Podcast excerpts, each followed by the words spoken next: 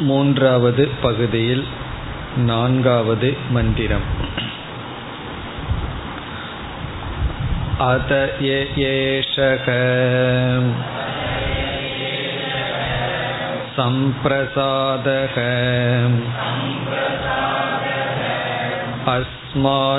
अस्माच्चरीरात् समुत्थाय परं ज्योतिरुपसम्पद्य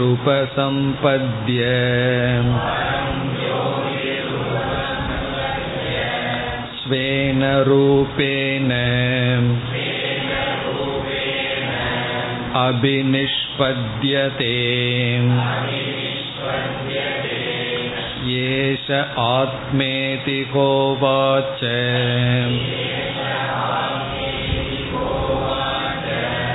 एतदमृतमभयम् एतद्ब्रह्मेति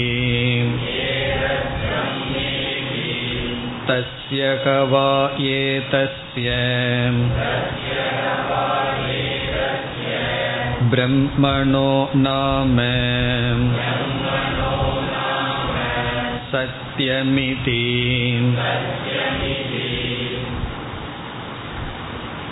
மூன்று நான்கு இந்த இரண்டு பகுதிகளில் உபாசிய தேவதையாக இருக்கின்ற ஈஸ்வரனுக்கு சில லட்சணங்கள் சொல்லப்படுகின்றது சில பெயர்கள் கொடுக்கப்படுகின்றது. பிறகு அந்த ஈஸ்வரனுடைய பெருமையும் பேசப்படுகின்றது. அதைத் தொடர்ந்து உபாசனையினுடைய பெருமையும் பேசப்படுகின்றது. உபாசிய தேவதா சொரூபம் உபாசனா ஸ்துதிகி உபாசனையினுடைய பெருமையும் பேசப்படுகிறது. அவ்விதம் முதல் இரண்டு மந்திரங்களில் உபாசனையினுடைய பெருமை எப்படி பேசப்பட்டதென்றால் இந்த உபாசனை செய்பவர்கள் சத்திய சங்கல்பர்களாக ஆகிறார்கள். காரணம் உபாசிய தேவதையான ஈஸ்வரனை சத்திய சங்கல்பன் சத்தியகாமக என்று தியானிப்பதனால் இவர்களுக்கும் சத்திய சங்கல்பம் வாய்க்கின்றது. சத்திய சங்கல்பம் என்றால் எந்த எண்ணம் மனதில் தோன்றுகின்றதோ அது அப்படியே நிறைவேறும். மனதில் தோன்றியதெல்லாம் நிறைவேறுகின்ற தன்மை. இந்த உபாசகர்களுக்கு கிடைக்கின்றது காரணம் இந்த உபாசனையினுடைய பலன். மனதில் தோன்றியதெல்லாம் எப்படி ஒருவருக்கு கிடைக்கின்றது என்றால் அனைத்தும் மனதிற்குள்ளேயே தகராகாசத்திற்குள்ளேயே இருப்பதனால் இவர்கள் வெளியே சென்று அடைய வேண்டியதில்லை அனைவரையும் தனக்குள்ளேயே இவர்கள் அடைகிறார்கள். இப்படி அனைத்தும் நமக்குள்ளேயே இருந்தால் ஏன் நம்மால் அடைய முடிவதில்லை என்ற கேள்வி வரும்பொழுது இங்கு பதில் சொல்லப்பட்டது பகிர்முகத்துவமாக இருப்பதனால். நாம் எப்பொழுதும் வெளி விஷயங்களில் உள்ள அல்ப பொருள்களில் பற்றுடன் இருக்கின்ற காரணத்தினால் உபாசனை செய்ய முடியாமல் சென்று அந்த உபாசனை செய்ய முடியாத காரணத்தினால் இவர்கள் உபாசகர்களாக இல்லாமல் இருந்து இந்த சத்திய சங்கல்பத்தை இழக்கின்றார்கள். இப்ப ஏன் பகிர்முகமாக இருக்கிறார்கள் என்ற கேள்வி கேட்டால் மித்யா ஞானம் அல்லது மோகம். இந்த உலகத்தில் இருக்கின்ற பொருள்கள் மீதுள்ள மித்தியா ஞானத்தினால் பொய்யான அறிவினால் இவர்கள் பகிர்முகமாக இருந்து அதனால் உபாசனை செய்யாத காரணத்தினால் இவர்களுக்கு சத்திய சங்கல்பத்துவம் வாய்ப்பதில்லை. பிறகு யார் சரியான அறிவை அடைந்து பகிர்முகமாக இல்லாமல் அந்தர்முகமாக வந்து உபாசனை செய்கிறார்களோ அவர்கள் தனக்குள்ளேயே இருக்கின்ற அனைத்தையும் அடைகிறார்கள். இப்ப இந்த கருத்தை கூறிய பின் ஈஸ்வரனுக்கு ஒரு பெயர் கொடுக்கப்பட்டது ஹிரண்ய நிதிகி ஹிரண்ய நிதி என்றால் பொற்குவியல்கள். எப்படி அக்காலத்தில் பொற்காசுகளை எல்லாம் பூமிக்கு கீழ் புதைத்து வைத்திருப்பார்கள் அதன் மேல் நடமாடுகின்றவர்கள் அறியாமையினால் அதை அடையாதது போல் நமக்குள் அனைத்தும் இருந்தும் அறியாமையினால் அடையாமல் இருக்கின்றோம். அந்த ஈஸ்வரன் யார் என்றால் ஹிரண்ய நிதிகி இது ஈஸ்வரனுக்கு கொடுத்த ஒரு பெயர். இனி மூன்றாவது மந்திரத்தில் ஈஸ்வரனுக்கு கொடுத்த இனி ஒரு பெயர் ஹிருதயம். இப்ப ஹிருதயம் என்பது ஈஸ்வரனுக்கான ஒரு பெயர். எப்படி என்றால் ஹிருதி அயம் ஹிருதயக. ஹிருதி என்றால் மனதிற்குள் அயம் என்றால் இவர் வீற்றிருக்கின்றார் என்று உபனிஷத்தானது ஹிருதயத்துக்குள் வீற்றிருக்கின்ற காரணத்தினால் அந்த ஈஸ்வரனுக்கு ஹிருதயம் என்று பெயர். இப்ப இவ்விதம் முதல் மூன்று மந்திரங்களில் மூன்றாவது பகுதியில் நாம் இந்த கருத்துக்களை எல்லாம் பார்த்து முடித்தோம். இனி அடுத்த நான்காவது மந்திரத்திற்கு செல்லலாம். மூன்றாவது மந்திரம் வரை சென்ற வகுப்பில் பார்த்து முடித்தோம். இனி நான்காவது மந்திரம் இப்பொழுது நாம் படித்தது. இந்த மந்திரம் மிக முக்கியமான மந்திரம் ஆகின்றது இந்த நான்காவது மந்திரம் இந்த எட்டாவது அத்தியாயத்திலேயே அமைகின்ற மந்திரங்களில் ஒரு முக்கியமான மந்திரம்.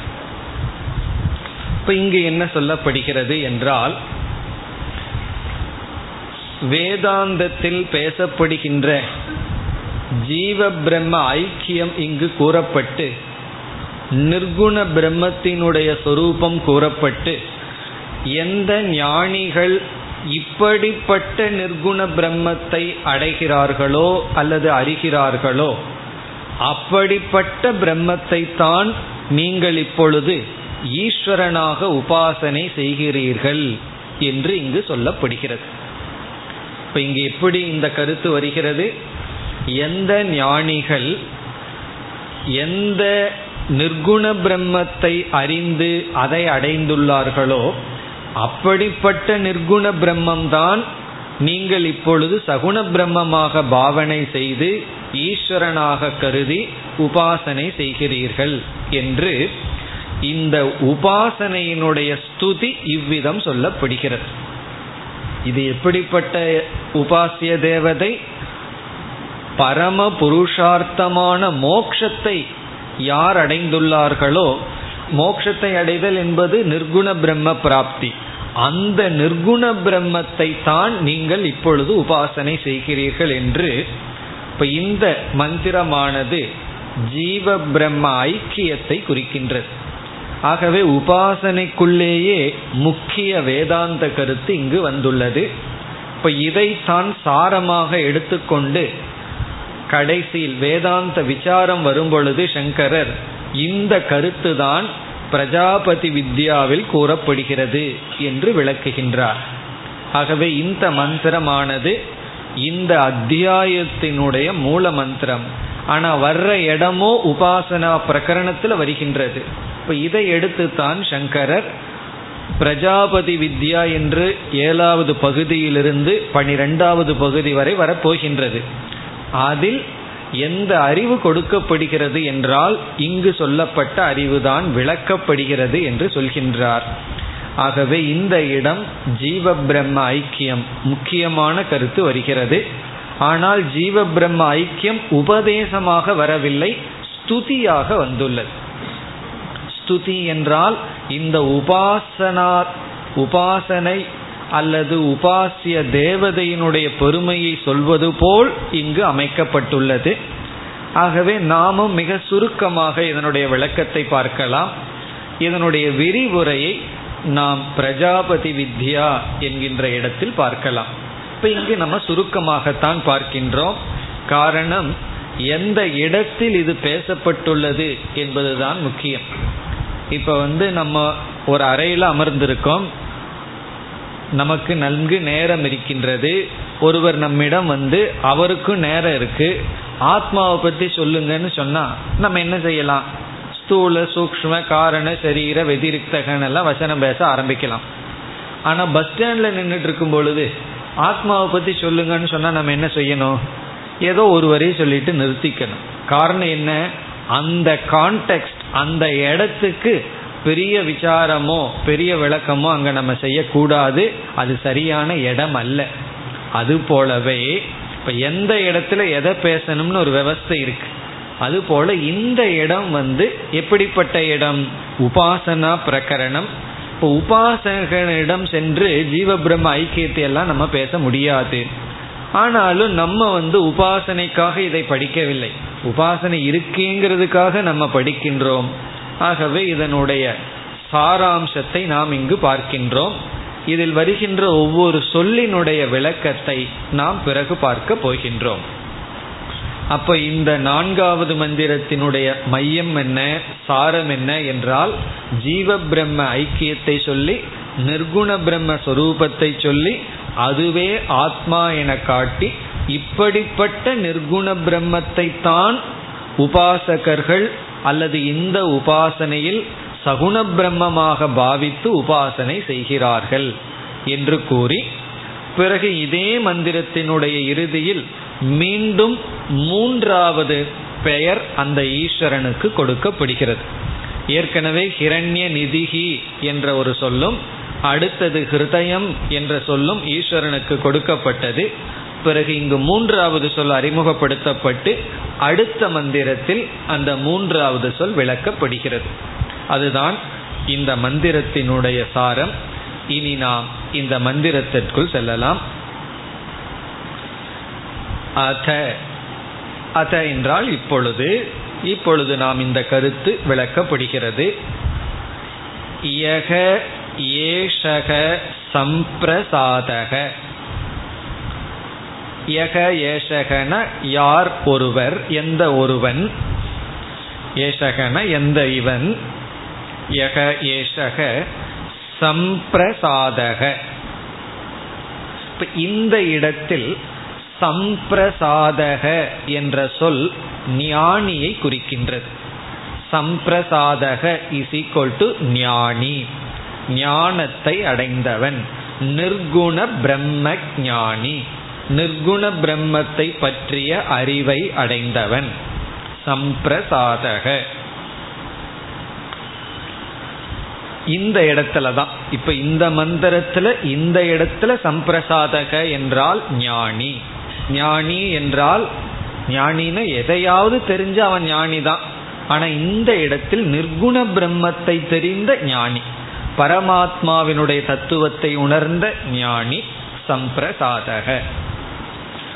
இனி சம்பிரசாதகங்கிற சொல் பொதுவா யாரை குறிக்கின்றது? இதனுடைய பொருள் என்ன என்று இப்பொழுது பார்க்கலாம். சம் என்றால் நன்கு சம்யக். சம் அப்படின்னா நன்கு வெரி வெல் சம்னா நன்கு பிர என்றாலும் நன்கு என்றே பொருள். முழுமையாக டோட்டலி அப்படின்னு அர்த்தம்.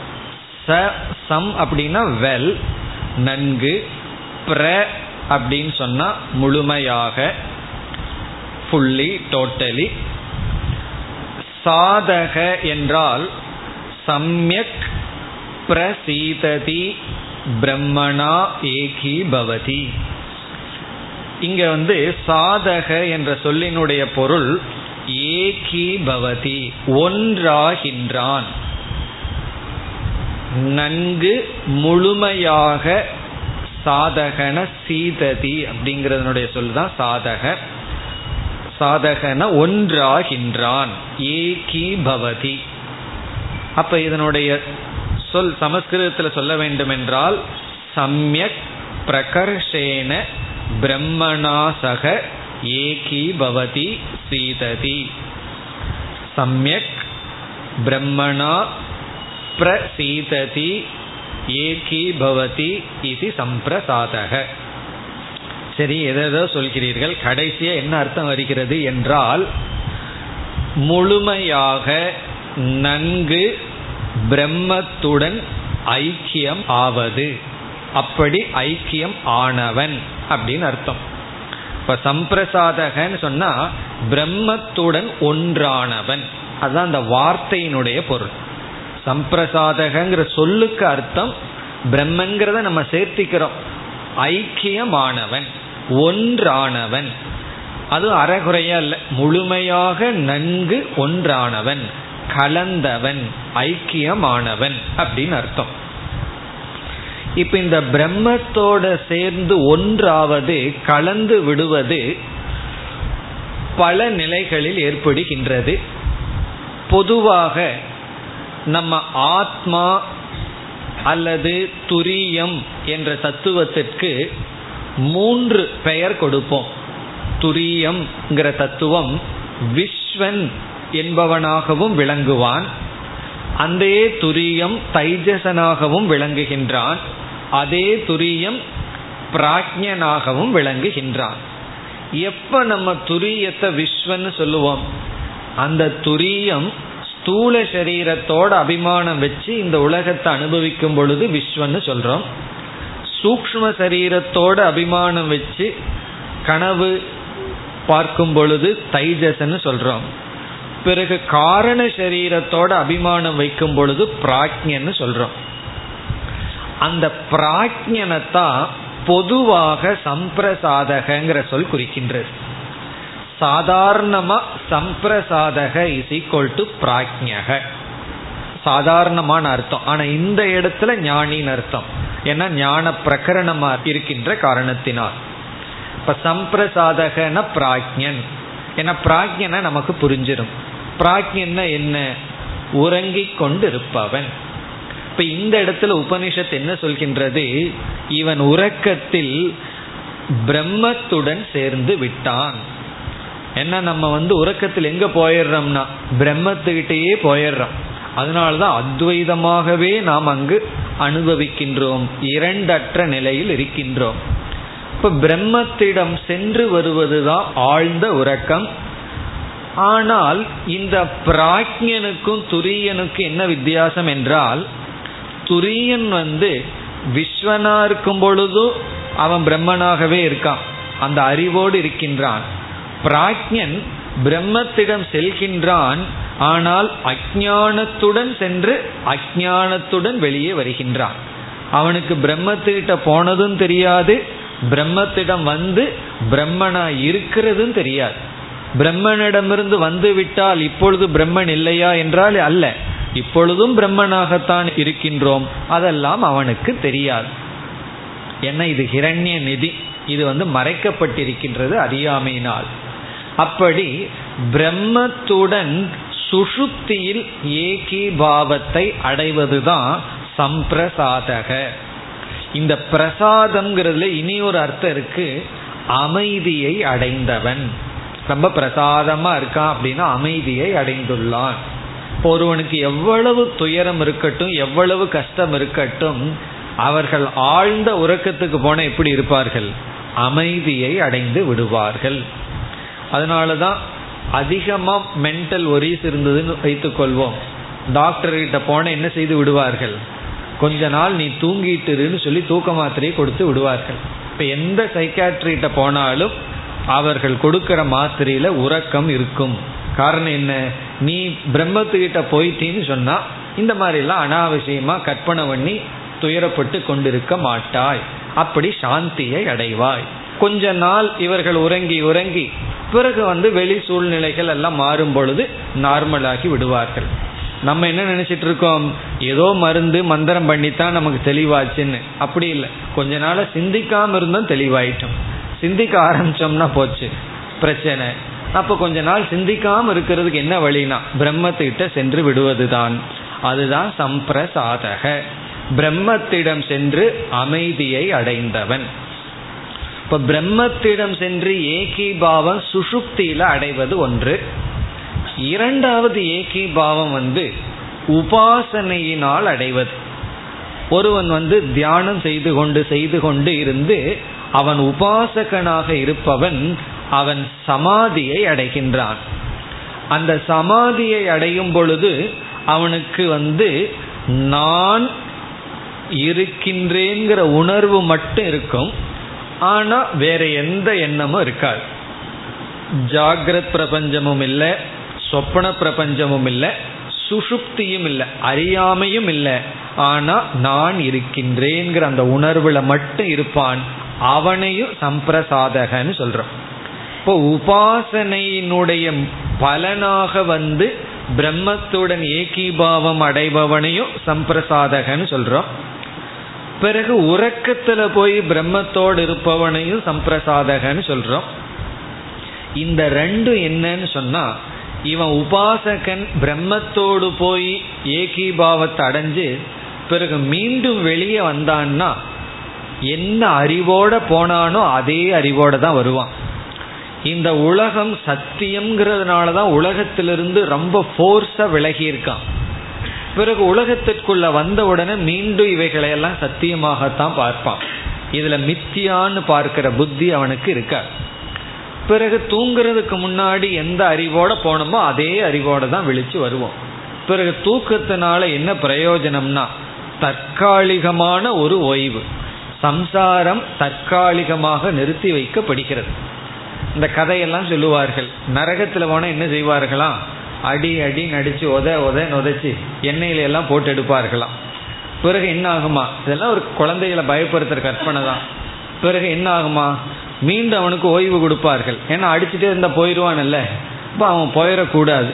பிறகு ஓய்வு கொடுத்து சரி பண்ணி மீண்டும் அவனை அடிக்கிறதான் அப்படி இந்த உலகத்துல துயரப்பட்டு துயரப்பட்டு தூங்காமையே இருந்தான்னா அவன் போயிடுவான் அவன் துயரப்படுறதுக்கு மறுபடியும் தகுதியாக மாட்டான். அதனால கொஞ்சம் ஓய்வு கொடுத்து மீண்டும் உதைப்பது. ஓய்வு கொடுத்து மீண்டும் சமுதாயத்தில் வந்து உலகத்தில் வந்து அவன் துயரப்படுவது. இது வந்து சுஷுப்தியில் இருக்கிற சம்பிரசாதக. சம்பிரசாதன்னா அந்த மனிதனை குறிக்கின்றது. பிறகு உபாசகன். இப்படி ரெண்டு விதமான சம்பிரசாதம் இருக்கின்றது. ஆனா மூன்றாவது விதமான சம்பிரசாதக அவன் ஞானி. அதுதான் இங்கு சொல்லப்படுகிறது. அந்த ஞானி எப்படி அடைந்தான் என்றால் ஞானத்தினாலேயே பிரம்மத்துடன் ஏகீபாவத்தை அடைந்து விட்டான். அறிவினால் பிரம்மத்துடன் ஐக்கியம் ஆதல். அறிவினால ஐக்கியம் ஆகுதல் பிறகு உறக்கத்தினால ஆகுதல் உபாசனையினால பிரம்மத்தோடு ஒன்றாவது. உறக்கத்தினாலும் உபாசனையினாலும் ஒன்றாவது தற்காலிகமானது. அறிவினால ஒன்றாயிட்டம்னா அதுதான் நிரந்தரம். ஏன்னா அறிவினுடைய லட்சணமே அறிவு வந்து வந்தா அது நம்ம விட்டு போகாது. அனந்தம். வர்ற வரைக்கும் கடினம். வந்து நிலை பெற்று விட்டால் அது நம்மை விட்டு பிரியாது. அப்படி இந்த ஞானியானவன் சம்பிரசாதனாக இப்பொழுது இருக்கின்றான். பிரம்மத்துடன் ஒன்றாகி விட்டான். இனி அடுத்த கேள்வி எந்த அவஸ்தையில் அவன் ஒன்றாகி விட்டான் என்றால் அவன் ஜாகிரத அவஸ்தையிலையும் சரி சுஷுப்தியிலும் சரி ஒன்றாகி விட்டான் ஜாகிரத அவஸ்தையிலையும் பிரம்மனா தான் இருக்கான் சுஷுப்தியிலையும் அவனும் பிரம்மனா இருக்கான் அஜானியும் பிரம்மனா இருக்கான் சொப்பனை நமக்கு சொல்ல முடியாது. ஞானிக்கு வந்து எப்பொழுதுமே அகம் பிரம்மாஸ்மின்னு தான் சொப்பனம் வரும்னு சொல்ல முடியாது. அவனுக்கு பழைய சம்ஸ்காரங்கள்ல எப்படி வேணாலும் கனவுகள் வரலாம். அது நமக்கு தெரியாது. இப்ப விழிப்பு நிலையிலையும் அகம் பிரம்மங்கிற அறிவோடு இருக்கின்றான். பிறகு ஆழ்ந்த உறக்கத்தில் அறிவு இல்லை ஆனால் அஜானியை போல் பிரம்மனுடன் ஐக்கியமாகி இருக்கின்றான். இதுதான் இந்த சம்பிரசாதகங்கிற சொல்லினுடைய தாற்பயம் இனி நம்ம அடுத்த சொல்லுக்கு செல்லலாம். இப்ப இந்த இடத்துல ஞானி பேசப்படுகின்றது. சம்பிரசாதக அதாவது ஞானி என்ன செய்தான்? இப்ப ஞானியினுடைய செயல் சொல்லப்படுகிறது. அஸ்மாத் ஷரீராத் சமுத்தாய. ஒவ்வொன்றும் மிக அழகான சொற்கள். எல்லாம் சிந்திக்க வேண்டிய சொற்கள் நிதித்தியாசனத்துக்குரிய சொற்கள். இந்த மந்திரத்தில் இருக்கின்ற அனைத்து சொற்களும். அஸ்மாத் ஷரீராத் சமுத்தாய. அஸ்மாத்னா இந்த. ஷரீராத் உடலிலிருந்து. இந்த உடலிலிருந்து இங்கு உடல்ங்கிறது ஸ்தூல சூக்ம சரீரத்தை குறிக்கின்றது. நம்முடைய ஸ்தூல சரீரம் நம்முடைய சூக்ம சரீரம் இந்த உடலிலிருந்து சமுத்தாய சமுத்தாய என்றால் வெளிவந்து என்று பொருள். வெளிவந்து வெளியேறி. அப்படின்னு அர்த்தம். இப்ப இந்த இடத்துல வெளியேறி என்றால் அபிமானம் தெக்துவா அபிமானத்தை விட்டு. அபிமானத்தை விட்டு. இந்த உடலில் இருக்கின்ற அபிமானத்தை விட்டு. ஒரு வயதானவர் ஒரு கருத்து சொன்னார். அவருடைய அனுபவத்தை சொன்னார். அவர் வீட்டில் இருந்துட்டு இருந்தார் அது அவர் சம்பாரிச்சு கட்டின வீடு. ரொம்ப வயதாயிடுது.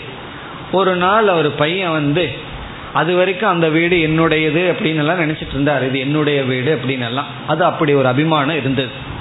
ஏதோ கோவத்துல தன்னுடைய பையன் வந்து சொல்லிட்டான். வீட்டை விட்டு வெளியே போங்கன்னு சொல்லிட்டானாம்.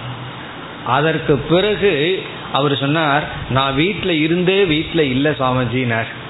அப்ப என்ன ஆச்சுன்னா அந்த வார்த்தையை கேட்கறதுக்கு முன்னாடி வரைக்கும் அந்த வீட்டில் இருந்தார் அந்த வீட்டில் அபிமானத்தோடு இருந்தார். எப்போ தன்னுடைய பையனே வெளியே போன்னு சொன்னானோ அந்த நிமிடத்திலிருந்து அவர் வீட்டில் இருக்காரா ஆனால் வீட்டில் இல்லைன்னு சொன்னார். பெரிய வேதாந்தத்தையே சொல்லியிருக்கார். அதனுடைய அர்த்தம் என்னன்னு சொன்னா அந்த வீடு என்னுடையதுங்கிற அபிமானத்தை விட்டு விட்டார். ஏதோ இந்த வீட்டில் நான் இருக்கேன் வேற வழி இல்லை நான் இருந்துட்டு இருக்கேன் அவ்வளவுதான். தெருவில் போய் வாழ்ற அளவுக்கு உடல் பலமோ மனபலமோ இல்லை. ஆகவே நான் இந்த வீட்டில் இருக்கேன் ஆனால் நான் இல்லை அப்படின்னு சொன்னார். அதுபோல இந்த சரீரத்தை நான் பிடிச்சிட்டு இருந்தது ஒரு காலம். பிறகு வந்து அந்த பையன் சொன்னது போல் இங்கு வேதாந்த வாக்கியம் வந்து இது நீ அல்லன்னு சொன்ன உடனே சமுத்தாயன்னா இந்த சரீரத்துல அபிமானத்தை விட்டாச்சு. பிறகு கர்ம வினையின் காரணத்தினால சரீரத்தில் இருக்கிறமே தவிர அபிமானத்தினால நம்ம அல்லது மோக வசத்தினால நம்ம இல்லை. இப்ப கர்ம வினையினால தான் இந்த உடல்ல நம்ம ஏதோ ஒட்டி கொண்டு இருக்கின்றோம். அப்படி அவரும் அப்படித்தான். கர்ம வினையினால உயிர் போகலையேங்கிறதுனால என்ன இருக்கார்? அந்த வீட்டில் இருக்கின்றார். ஆனா அந்த வீடு என்னுடையது நான் சம்பாரிச்சது இது எனக்கானதுங்கிறத அவர் விட்டு விட்டார். அப்படி விட்டதுக்கு அப்புறம் வீடே மாறி போயிடுது. அதுக்கு முன்னாடி எப்படி இருந்தது? எல்லாமே என்னுடையதாக பார்த்தார். பிறகு அந்த வீட்டை எப்படி பார்க்கிறார்? தன்னதாக பார்க்கவில்லை. முழுமையே ஒரு மாற்றம் ஏற்பட்டு விட்டது. அதே போல அது வந்து வைராகியத்திலையும் துக்கத்திலையும் அப்படி ஏற்பட்டிருக்கு. நாளைக்கு பையன் வந்து அப்படியே கொஞ்சம் ஆரம்பிச்சான்னா அவருக்கு மீண்டும் பற்று வந்துடும் இப்ப இங்க வந்து ஞானத்துல வந்திருக்கு. இந்த சரீரம் நான் அல்ல என்று சமுத்தாயன அபிமானத்தை விட்டு இந்த சரீரத்தில் இருக்கின்ற அபிமானத்தை விட்டு அஸ்மாத் சரீராத் சமுத்தாய. ஒவ்வொரு உபனிஷத்தும் ஒவ்வொரு விசாரத்தை எடுத்துக்கொண்டு நமக்கு பிரம்மத்தை போதிக்கும். இப்போ உதாரணமா பஞ்ச கோஷ விவேகம் எந்த உபநிஷத்துல வந்தது? தைத்திரியத்துல பார்த்தோம். அதே போல மூன்று அவஸ்தைகளை எடுத்து மாண்டியூக்கிய உபநிஷத்துல விசாரம் பண்ணணும். அப்படி இந்த பிரஜாபதி வித்யாவில் மூன்று ஷரீரத்தை எடுத்து விசாரம் செய்ய போகின்றோம். இப்ப ஷரீரத்திரைய விசாரம் நடக்க போகின்றது. அதுதான் இங்கு சரீரத்தை விட்டு சரீரத்தில் இருக்கின்ற அபிமானத்தை விட்டு அப்ப சமுத்தாயன சரீர அபிமானம் பரித்தியஜ்ய. சரீர அபிமானத்தை தியாகம் செய்து. சரீர அபிமானத்தை விட்ட உடனே இவன் எங்கு சென்று விடுகின்றான்? ஏதோடு தன்னை சம்பந்தப்படுத்தி கொள்கின்றான். இப்ப நான் ஒன்று எங்கேயோ தொங்கிட்டு இருக்கு. அது சரீரத்தோட சேர்ந்து இருந்தது இந்த நான்கிறது சரீரத்தை விட்ட உடனே இந்த நான் எதோடு சேர்ந்து விட்டது. அடுத்த சொல் பரம் ஜோதிகி உபசம்பத்திய பரம் ஜோதிகி உபசம்பத்திய உபசம்பத்தியங்கிறதுக்கு பிறகு வரலாம். பரம் ஜோதிகி என்றால் ஞான ஸ்வரூபம் விஜப்தி ஸ்வபாவம். விஜப்தி சுவாவம்னா ஞான சுவாவம் ஞான ஸ்வரூபத்தை உபசம்பத்திய அப்படின்னா தானாக உணர்ந்து. உபசம்பத்திய சுவாத்மத்வேன சாட்சாத் கிருத்திய. உபசம்பத்தியனா சுவாத்மத்வேன சாட்சாத் கிருத்திய. சுவாத்மத்வேன தானாகவே சாட்சாத் கிருத்தியன உணர்ந்து. As oneself understood as oneself எதை? ஞான சொரூபமாக பரம் ஜோதியை தானாக உணர்ந்து பரம் ஜோதினா ஞான சொரூபமாக தன்னை உணர்ந்து. இப்ப பரஞ்சோதிகி உபசம்பத்தியன்னு சொன்னா ஞான சொரூபமாக தன்னை உணர்ந்து. ஞான சொரூபமாக தன்னை உணரணும்னு சொன்னா ஜடஸ்வரூபமாக தன்னை நினைத்து கொண்டிருந்த சரீரத்திலிருந்து வெளியே வந்து. இந்த ஜடமான உடலை நான் நினைச்சிட்டு இருக்கிற புத்தியை விட்டு ஞானஸ்வரூபமாக தன்னை உணர்ந்து இனி அடுத்த சொல்லும் மிக அழகான சொல். ஸ்வேன ரூபேன அபினிஷ்பத்தியதே. இதனுடைய பொருள் என்னவென்றால் ஸ்வேன ரூபேன தன்னுடைய உண்மையான சொரூபமாகவே ஸ்வேன ரூபேன தன்னுடைய மெய்யான சொரூபமாகவே அபினிஷ்பத்தியதே என்றால் விளங்குகின்றான் இருக்கின்றான் விளங்குகின்றான். ஞான சொரூபமாக தன்னை உணர்ந்து தன்னுடைய உண்மையான சொரூபமாகவே இப்பொழுது விளங்குகின்றான். அபினிஷ்பத்தியதேனா அப்படி மேல வருகின்றான். அவ்விதம் வெளிப்படுகின்றான். மேனிஃபெஸ்ட் அர்த்தம். இவன் வந்து தன்னுடைய சொரூபமாகவே இப்பொழுது வெளிப்படுகின்றான். இதனுடைய சுருக்கமான அர்த்தம் அஷரீரதயா திஷ்டதி இதைத்தான் நம்ம தெளிவாக பார்க்க போறோம். அஷரீரதயா திஷ்டதி அஷரீரதயா திஷ்டதின்னு சொன்னா ஷரீரமற்றவனாக நிற்கின்றான். ஸ்வேன ரூபேன அபினிஷ்பத்தியதேங்கிறதுக்கு உடலற்றவனாக நிற்கின்றான். அஷரீரதயா திஷ்டதி இந்த ஒரு வார்த்தை தான் நம்ம வந்து விளக்கமா பார்க்க போறோம். உபனிஷத்தே சொல்ல போகின்றது ஷரீரத்துடன் இருப்பதுதான் துக்கம் ஷரீரம் இல்லாமல் இருப்பதுதான் மோக்ஷம்னு சொல்ல போகின்றது. அந்த ஷரீரத்திரைய விவேகம் நம்ம பிரஜாபதி வித்யாவில் பார்க்க போறோம். அதனுடைய மூல வாக்கியம் இதுதான். தன்னுடைய உண்மையான சொரூபமாகவே இப்ப மேல வந்திருக்கானா? இதற்கு முன்னாடி எப்படி? பொய்யான சொரூபமாக மேலே வந்தான்.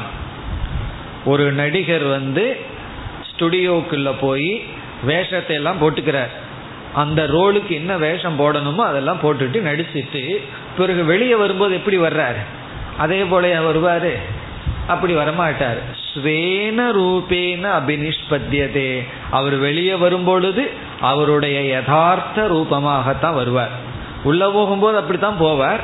வெளியே வரும்பொழுது அந்த வேஷங்களை எல்லாம் களைஞ்சிட்டு தானாக வெளியே வருவார். அதற்கு பிறகு பேசும் பொழுது எப்படி பேசுவார்னா அந்த டயலாக் எல்லாம் பேசிட்டு இருக்க மாட்டார். பிலிம்ல என்ன டயலாக் இருக்கோ அதெல்லாம் பேச மாட்டார். என்ன ரோல்ல இருந்தாரோ அந்த ரோல்ல எல்லாம் அவர் இருக்க மாட்டார். அவராக அவர் பேசுவார். அவருடைய ரூபமா அவர் நடந்து கொள்வார். அதுபோல இந்த ஜீவன் வந்து சரீரத்துக்குள்ள போறதுங்கிறது வேஷத்தை போட்ட மாதிரி. இவன் எதோ வேஷத்தை போட்டுட்டு நடித்து கொண்டு இருந்தான். பிறகு என்ன செய்தான்? ஷரீராத் சமுத்தாய இந்த ஷரீர அபிமானத்தை விட்டு பரஞ்சோதிகி உபசம்பத்திய அந்த பரம்பொருளோட தன்னை புரிந்து கொண்டு அதாவது வெறும் ஞானஸ்வரூபமாகவே தன்னை உணர்ந்து ஸ்வேன ரூபேன அபினிஷ்பத்தியதே தன்னுடைய யதார்த்த ரூபமாக இப்பொழுது வெளியே வந்துள்ளான். அப்படின்னா சரீரமற்றவனாக நிற்கின்றான். அது எப்படி சரீரமற்றவனா நிற்க முடியும்னா இந்த இடத்துல நிக்கிறது உட்கார்றதுங்கிறதுக்கெல்லாம் அர்த்தமே கிடையாது. அதெல்லாம் வேற வழி இல்லாம இந்த வார்த்தைகளை பயன்படுத்துறோம். அதை நம்ம இந்த இடத்துல புரிந்து கொள்ள வேண்டும். உடனே அது எப்படி நிற்பான் கால் இருந்தா தானே நிற்பானேன்னு எல்லாம் கேட்கக்கூடாது. அப்படி கேட்டா தான் அதுக்கு பேர் விதண்டாவாதம் சொல்றது அது வந்து வெறும் வாதத்துக்கு கேட்கறது இந்த இடத்துல நம்ம வந்து ஹேண்டிகேப் ஆயிடுறோம். லாங்குவேஜ் ஹேண்டிகேப் வேதாந்தத்துக்குள்ள வந்துட்டா வார்த்தையில நம்ம வந்து ஊனமுற்றவர்கள் ஆகி விடுகின்றோம். வேற வழி இல்லாதனால இந்த வார்த்தைகளை எல்லாம் சொல்றோம். அதனாலதான் உபனிஷத்து கஷ்டப்பட்டு கஷ்டப்பட்டு எதோ வார்த்தைகளை எல்லாம் சொல்லுது. ஏதாவது வார்த்தையாவது சாதகருக்குள்ள போய் அது புரியாதா அப்படிங்கிறதுக்காகத்தான் இந்தந்த மாதிரி எல்லாம் சொல்கின்றது. ஸ்வேன ரூபேன அபினிஷ்பத்தியதே. இந்த வார்த்தை ரொம்ப அழகான வார்த்தை. தன்னுடைய யதார்த்த ரூபமாக இவன் வேலை வருகின்றான். அப்படி இந்த உலகத்துல நம்ம யதார்த்தமா யார்கிட்டையும் பேசுறது இல்லை ஒவ்வொருத்திட்டையும் பேசும்போது எதோ ஆளா இருந்திருந்து பேசிட்டு வர்றோம். ஆனா இங்கு வந்து தன்னுடைய உண்மையான சொரூபியாக வெளியே வருகின்றான். அதனுடைய அர்த்தம் வந்து சரீரமற்றவனாக இவன் இப்பொழுது விளங்குகின்றான். சரி இப்படி இருக்கிறவன் யார்? இந்த மாதிரி தன் சரீரமற்றவனாக சரீரத்தில் இருக்கிற அபிமானத்தை விடுத்து ஞான சுரூபமாக உணர்ந்து தன்னுடைய சுரூபமாக வெளியே வந்தது யார் என்றால் ஏஷக ஆத்மா. இதுதான் ஆத்மா. ஆத்மான நீ அகம் அர்த்தம் இந்த இடத்துல. இதுதான் அகம். ஏஷ இப்படி யார் நிற்கிறார்களோ அந்த சொரூபம்தான் ஆத்மா. இதிக உவாச்ச. இதிக உவாச்சங்கிறது இந்த இடத்துல ஞான பிரகரணமா இருக்கிறதுனால இவ்விதம் குரு சொன்னார். ஆத்மா என்று குரு சொன்னார். இப்ப இது வந்து ஜீவனுடைய லட்சியார்த்தம். இவ்வளவு நேரம் பேசுனது ஜீவனுடைய லட்சியார்த்தம். ஞானி தன்னை புரிஞ்சிட்ட விதம். ஞானி வந்து இப்படி தன்னை புரிந்துள்ளான். இப்ப ஏஷக ஆத்மா. சரி இதுதான் ஆத்மான அகம் சப்தார்த்தகன் அர்த்தம். அகங்கிற சொல்லுக்கான சரியான அர்த்தம். ஆத்மான்னு சொன்னா இதுதான் நீ இதுதான் ஆத்மா. சரி இந்த ஆத்மாவை பற்றி இனி ஒரு கருத்து சொல்லப்படுகிறது. இந்த உடல் இருக்கிற அபிமானத்தை விட்டு அறிவு சுரூபமாகவே தன்னை உணர்ந்து இந்த உடல் இல்லாம எந்த ஒரு தத்துவம் நிற்கிறதோ அதுதான் நான்கிற சொல்லினுடைய உண்மையான அர்த்தம். இந்த நான் யார் என்றால் ஏதத் அமிர்தம் அபயம் ஏதத் பிரம்ம. இந்த ஆத்மாதான் பிரம்ம. பிரம்மஸ்வரூபம் பரமாத்மா. இப்ப ஏஷக ஆத்மா இதிகோவாச்ச ஏதது பிரம்ம.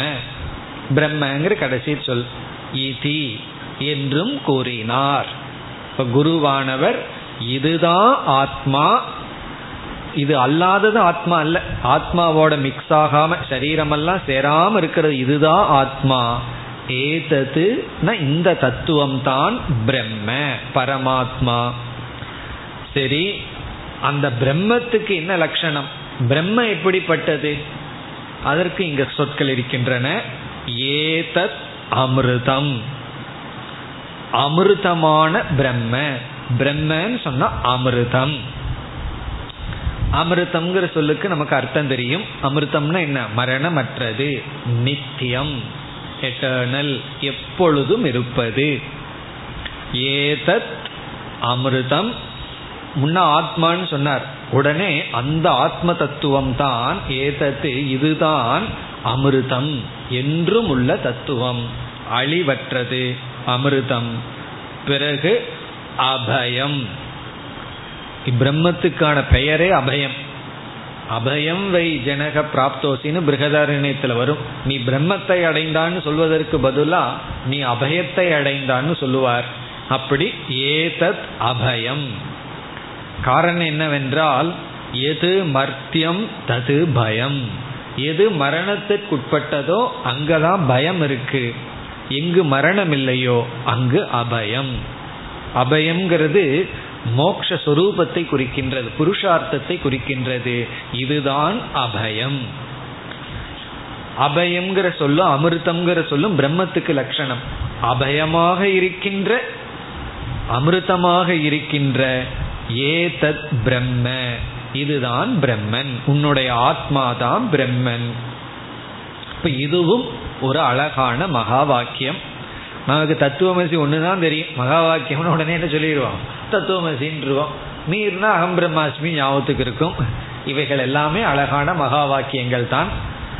இப்ப இங்கும் வந்து சரீரத்தில் இருக்கிற அபிமானத்தை விடுத்து பிறகு வந்து தன்னை சைத்தன்ய சுரூபமா உணர்ந்து சரீரம் இல்லாம எந்த ஒரு தத்துவம் நிக்கிதோ அதுதான் நான் அதுதான் பிரம்மன்.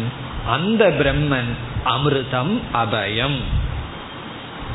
இந்த இதிங்கிற வரைக்கும் வேதாந்தா போர்ஷன் ஏதத் பிரம்ம இதி.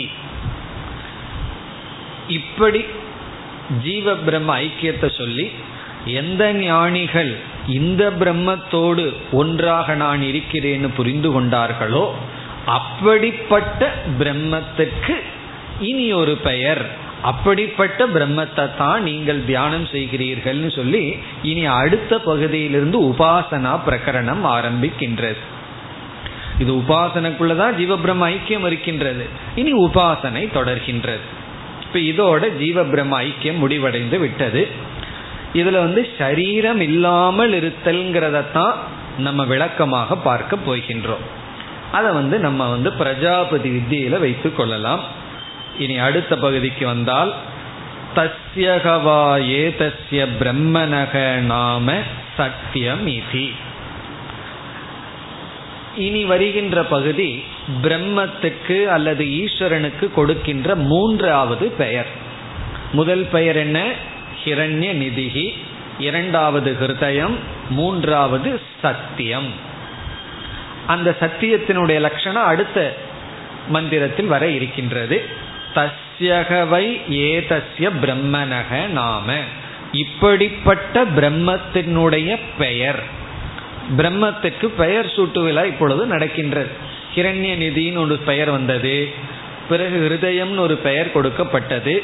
இப்படிப்பட்ட பிரம்மத்துக்கு தஸ்யகவா ஏதஸ்ய பிரம்மணக நாம சத்தியம். இந்த இடத்துல வேதாந்தத்தில் வர்ற சத்தியம் அல்ல. இந்த சத்தியம் ஈஸ்வரனை குறிக்கின்ற சத்தியம். உபாசிய தேவதையை விளக்குகின்ற சத்தியம் இதனுடைய லட்சணம் தான் அடுத்த மந்திரத்தில் வர இருக்கின்றது. அதனால் அங்கு நம்ம பார்த்தோம்னா நமக்கு புரிந்துவிடும். இப்ப தஸ்யகவா ஏதஸ்ய இந்த தஸ்யகவா ஏதஸ்யங்கிறதுல என்ன குறிப்பிடப்படுகிறதுனா இப்படிப்பட்ட பிரம்மத்தை தான் இந்த நிர்குணமாக இருக்கின்ற எந்த ஞானிகள் தன்னோடு ஐக்கியமாக புரிந்து கொண்டார்களோ அப்படிப்பட்ட பிரம்மத்தை தான் இப்பொழுது சத்தியம் ஹிரண்யநிதி ஹிருதயம் அபகத பாப்மா சத்திய சங்கல்பக இப்படிப்பட்ட லட்சணங்களுடன் உபாசனை செய்யப்படுகிறது என்று இந்த இடத்துல முழு பகுதி இப்படிப்பட்ட நிர்குணம்தான் நீங்கள் உபாசனை செய்கிறீர்கள் என்று உபாசனையினுடைய ஸ்துதியாக பொருள்படுத்த வேண்டும். இப்ப தஸ்யகவா ஏதஸ்ய பிரம்மணக நாம சத்தியம் இதி இனி அடுத்த மந்திரத்தில் இந்த சத்தியம் என்பதனுடைய பொருள் சொல்லப்படுகிறது. இங்கு சத்தியம் என்பது ஈஸ்வரனுக்குரிய லட்சணம். பரபிரம்மத்துக்கும் சத்தியம்னு ஒரு லட்சணம் இருக்கு. ஞாபகம் இருக்கும் எங்க வந்திருக்குன்னு?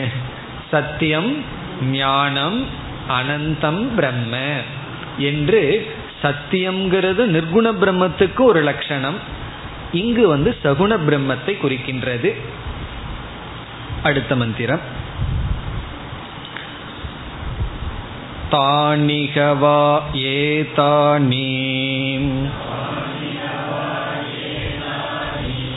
त्रीणि अक्षराणि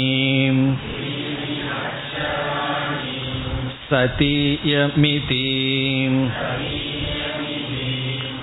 तद्यत्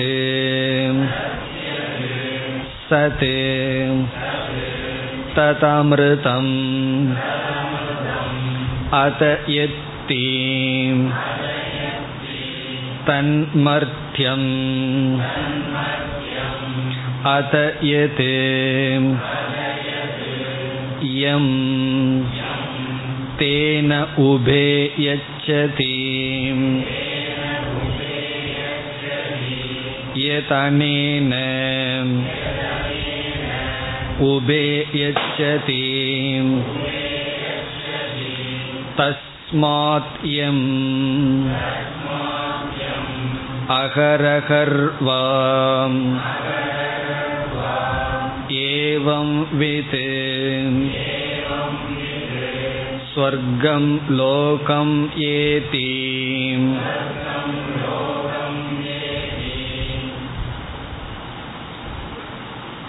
இங்கு உபாசனை செய்யப்படுகின்ற உபாசனைக்குரிய விஷயமாக இருக்கின்ற ஈஸ்வரனுக்கு பெயர்கள் கொடுக்கப்பட்டு வருகின்றது.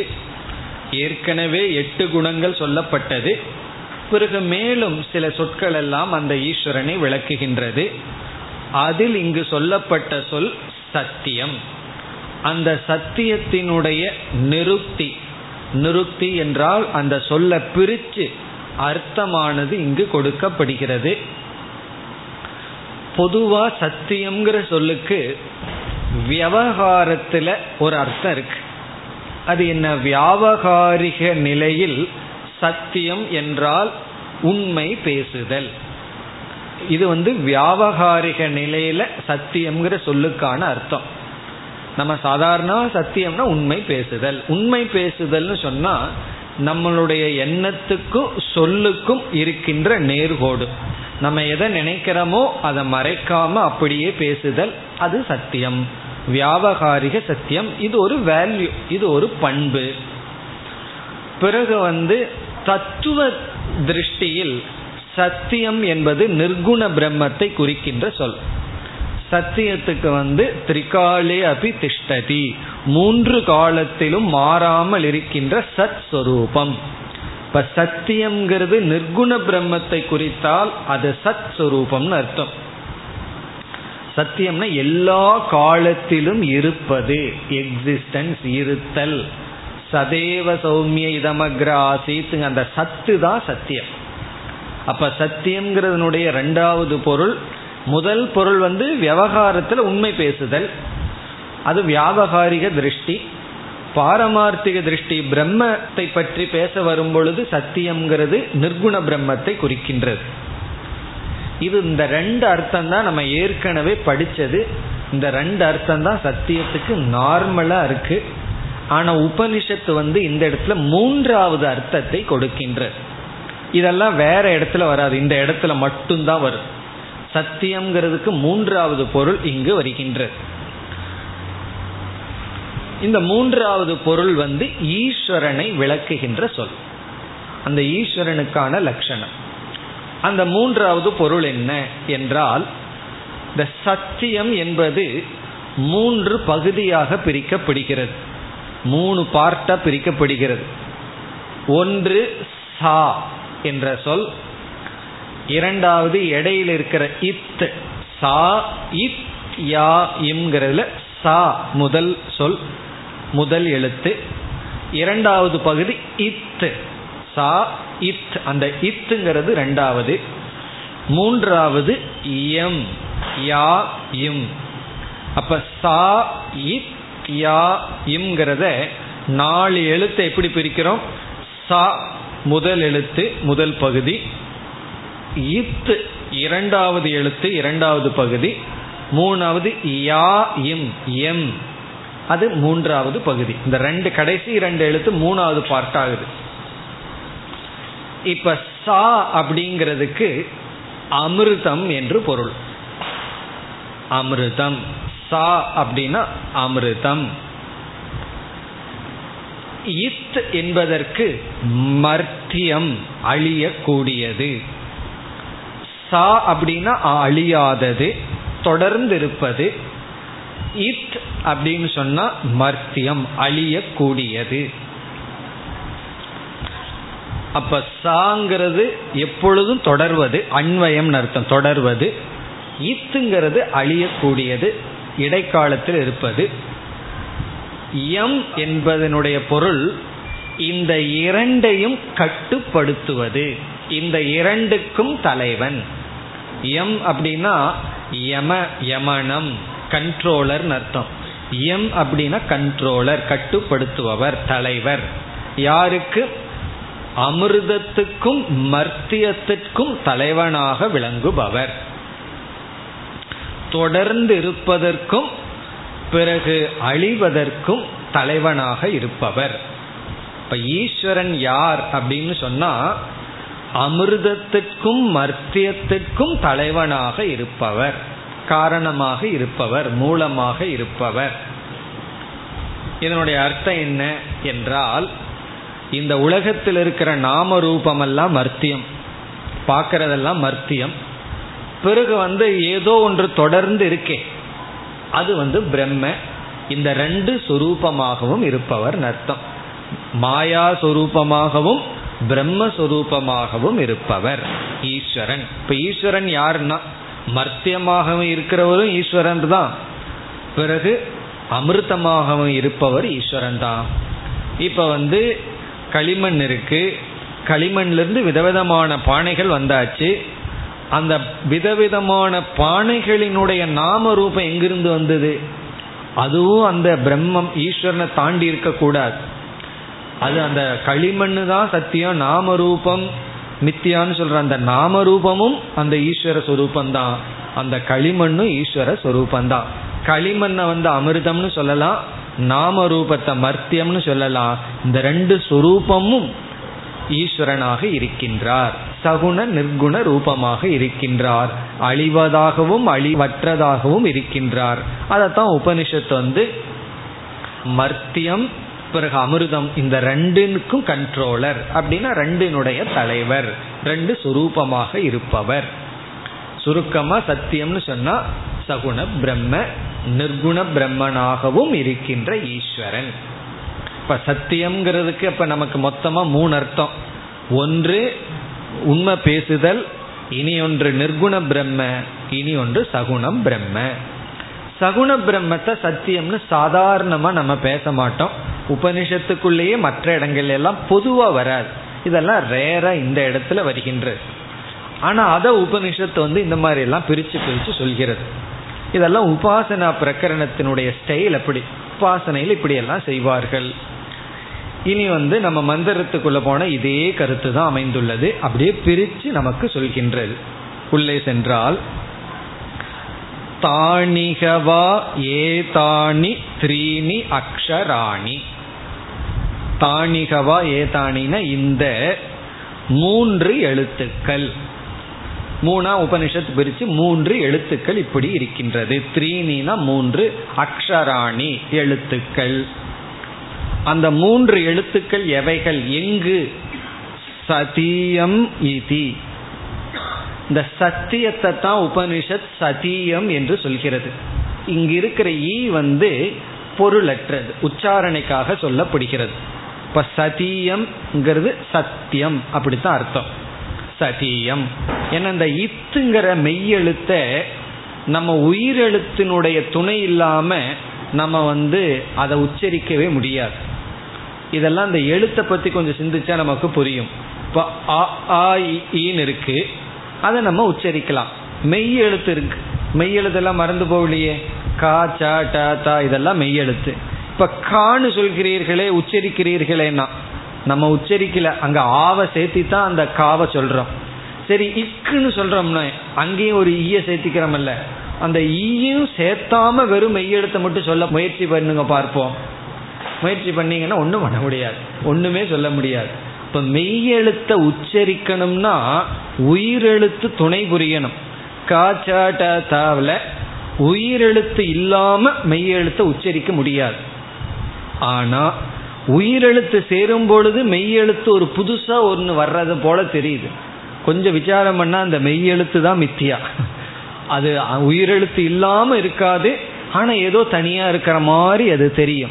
இப்ப மெய்யெழுத்தை உச்சரிக்க முடியாது. எப்பொழுதெல்லாம் மெய்யெழுத்தை நம்ம சொல்றோமோ அப்பொழுதெல்லாம் ஏதோ ஒரு உயிரெழுத்தை சேர்த்துறது இலக்கண முறை. அதனால இந்த இடத்துல இந்த இத்துங்கிறதையும் உபனிஷத்து ஒரு அக்ஷரமாக சொல்ல விரும்புவதனால சதீயம் அந்த ஈ இங்கு சேர்த்தப்பட்டுள்ளது. இப்ப சதீயம்ங்கிறதுல சா தீ யா இம் அந்த யா இம்ங்கிறதுல அங்கே ஏற்கனவே உயிரெழுத்து இருந்ததுனால பிரச்சனை இல்லை எம். அப்ப இத்துங்கிறது ஈ. இ தீ அப்படின்னு மாறி விடுகிறது. அந்த ஈ ஏன் சொல்றோம்னா அந்த இத்துங்கிறத நம்மளால சொல்ல முடியாது. தாவை சேர்த்தலாம் தூவ சேர்த்தலாம் எதை வேணாலும் சேர்த்தலாம். ஆனா ஈய சேர்த்துறது தான் பழக்கம். ஒரு ஈய சேர்த்திட்டா அது அது எதை குறிக்குதுன்னா அந்த மெய்யெழுத்தை பேசுகிறோம்ங்கிறத குறிக்கின்றது. அப்ப சதீயம். அந்த சதீயம்ங்கிறத அடுத்தது உபனிஷத் பிரிச்சு அர்த்தத்தை கொடுக்கின்றது. தது எது சது தது அமிர்தம். தது அதில் எது எந்த ஒன்று சது இந்த இடத்துல சாவத்தான் சத்துன்னு சொல்கிறது. ஏன்னா வெறு சான்னு சொன்னா நமக்கு புரியாதுன்னு எது சாவாக இருக்கிறதோ அது அமிர்தம். நம்ம ஏற்கனவே பார்த்தது தான் சா அமிர்தம். பிறகு அத எது தீ. பிறகு எதுனா எந்த ஒன்று இந்த இத்துங்கிறத இந்த இடத்துல தீ அப்படின்னு சொல்கின்றது உபனிஷத். தீ அப்படின்னு சொன்னா அந்த தீயில் இருக்கிற ஈய நீக்கிடணும். அப்புறம் இத்து தானே இருக்கும். அந்த இத்தானது தது மர்த்தியம். அது மரணத்துக்கு உட்பட்டது. அப்போ இத்துங்கிறது மர்த்தியம் அழிவுக்கு உட்பட்டது. சா என்பது அழிவில்லாதது. பிறகு எது எம். எந்த ஒன்று எம் ஆக இருக்கின்றதோ. அந்த எம்ங்கிறதுனுடைய அர்த்தம் எச்சதி. எச்சதினா டு கண்ட்ரோல் எச்சதிங்கிறதுக்கு அதுலேருந்து தான் யமகங்கிற சொல்லெல்லாம் வந்தது. யமன்கிறது இதுலேருந்து தான் வந்தது. அவர் எல்லாத்தையும் கண்ட்ரோல் பண்ணி வச்சிருக்காரு அல்லவா? அவரு தான் அந்த பாப்புலேஷன் கண்ட்ரோலை நல்லா தெரிஞ்சவர். கரெக்டாக கண்ட்ரோல் பண்ணி வச்சுருப்பார். அவருக்கு தெரியும் கால்குலேஷன் யாரை எப்போ எடுக்கணும் எப்போ இந்த உலகத்துக்கு விடணும்னா தான் எச்சதி யமக இப்போ எது எமு தேன உபே எச்சதி. இந்த இரண்டையும் கட்டுப்படுத்துவது கட்டுப்படுத்துபவர். பிறகு எது அனேன உபே எச்சதி தஸ்மாத் எம் எம்னு ஏன் சொல்றோம்னா இந்த இரண்டையும் தனக்குள் வைத்து கொண்டிருப்பவர். தனக்குள் கொண்டிருப்பவர். அப்ப ஈஸ்வரன் என்பவர் மர்த்தியத்தையும் அமிர்தத்தையும் தனக்குள் வைத்திருப்பவர். தான் பிரம்மனாயிருந்து அமிர்தமா இருக்கார். நாமரூபமா மாயையா இருந்து மர்த்தியமா இருக்கார். அதான் அர்த்தம். பிரம்மஸ்வரூபமா இருந்து அமிர்தம் மாயா சுரூபமா இருந்து மர்த்தியம். பிறகு இனி உபாசனையினுடைய பலன். அகரகர்வா ஏவம் விது சொர்க்கம் லோகம் ஏதி. யார் இந்த உபாசனை செய்கிறார்களோ அவர்கள் ஒவ்வொரு நாளும் சொர்க்கம் லோகம்னா இந்த இடத்துல பிரம்மத்தை சொர்க்கம் லோகம்னா இந்த இடத்துல பிரம்ம. பிரம்மத்தை அடைகிறார்கள். ஏவம் விதுனா இவ்விதம் யார் உபாசனை செய்கிறார்களோ. இதனுடைய சாரம் என்னன்னா சத்தியம் என்றால் சகுண பிரம்மன். அவர் யாருன்னா நிர்குணத்தையும் அழியாத நிர்குணத்தையும் அழிகின்ற உலகையும் தனக்குள் வைத்திருப்பவர். இது பிரம்மத்துக்கு கொடுத்த அதாவது இங்கு சொன்ன ஈஸ்வரனுக்கு கொடுத்த மூன்றாவது நாமம் மூன்றாவது பெயர். அடுத்த வகுப்பில் அடுத்த பகுதிக்கு செல்லலாம் ஓம் போர் நமத போர் நமிதம் போர் போர் நமுதச்சதேம் पूर्णस्य पूर्णमादाय पूर्णमेवावशिष्यते ॐ शान्ति शान्ति शान्तिः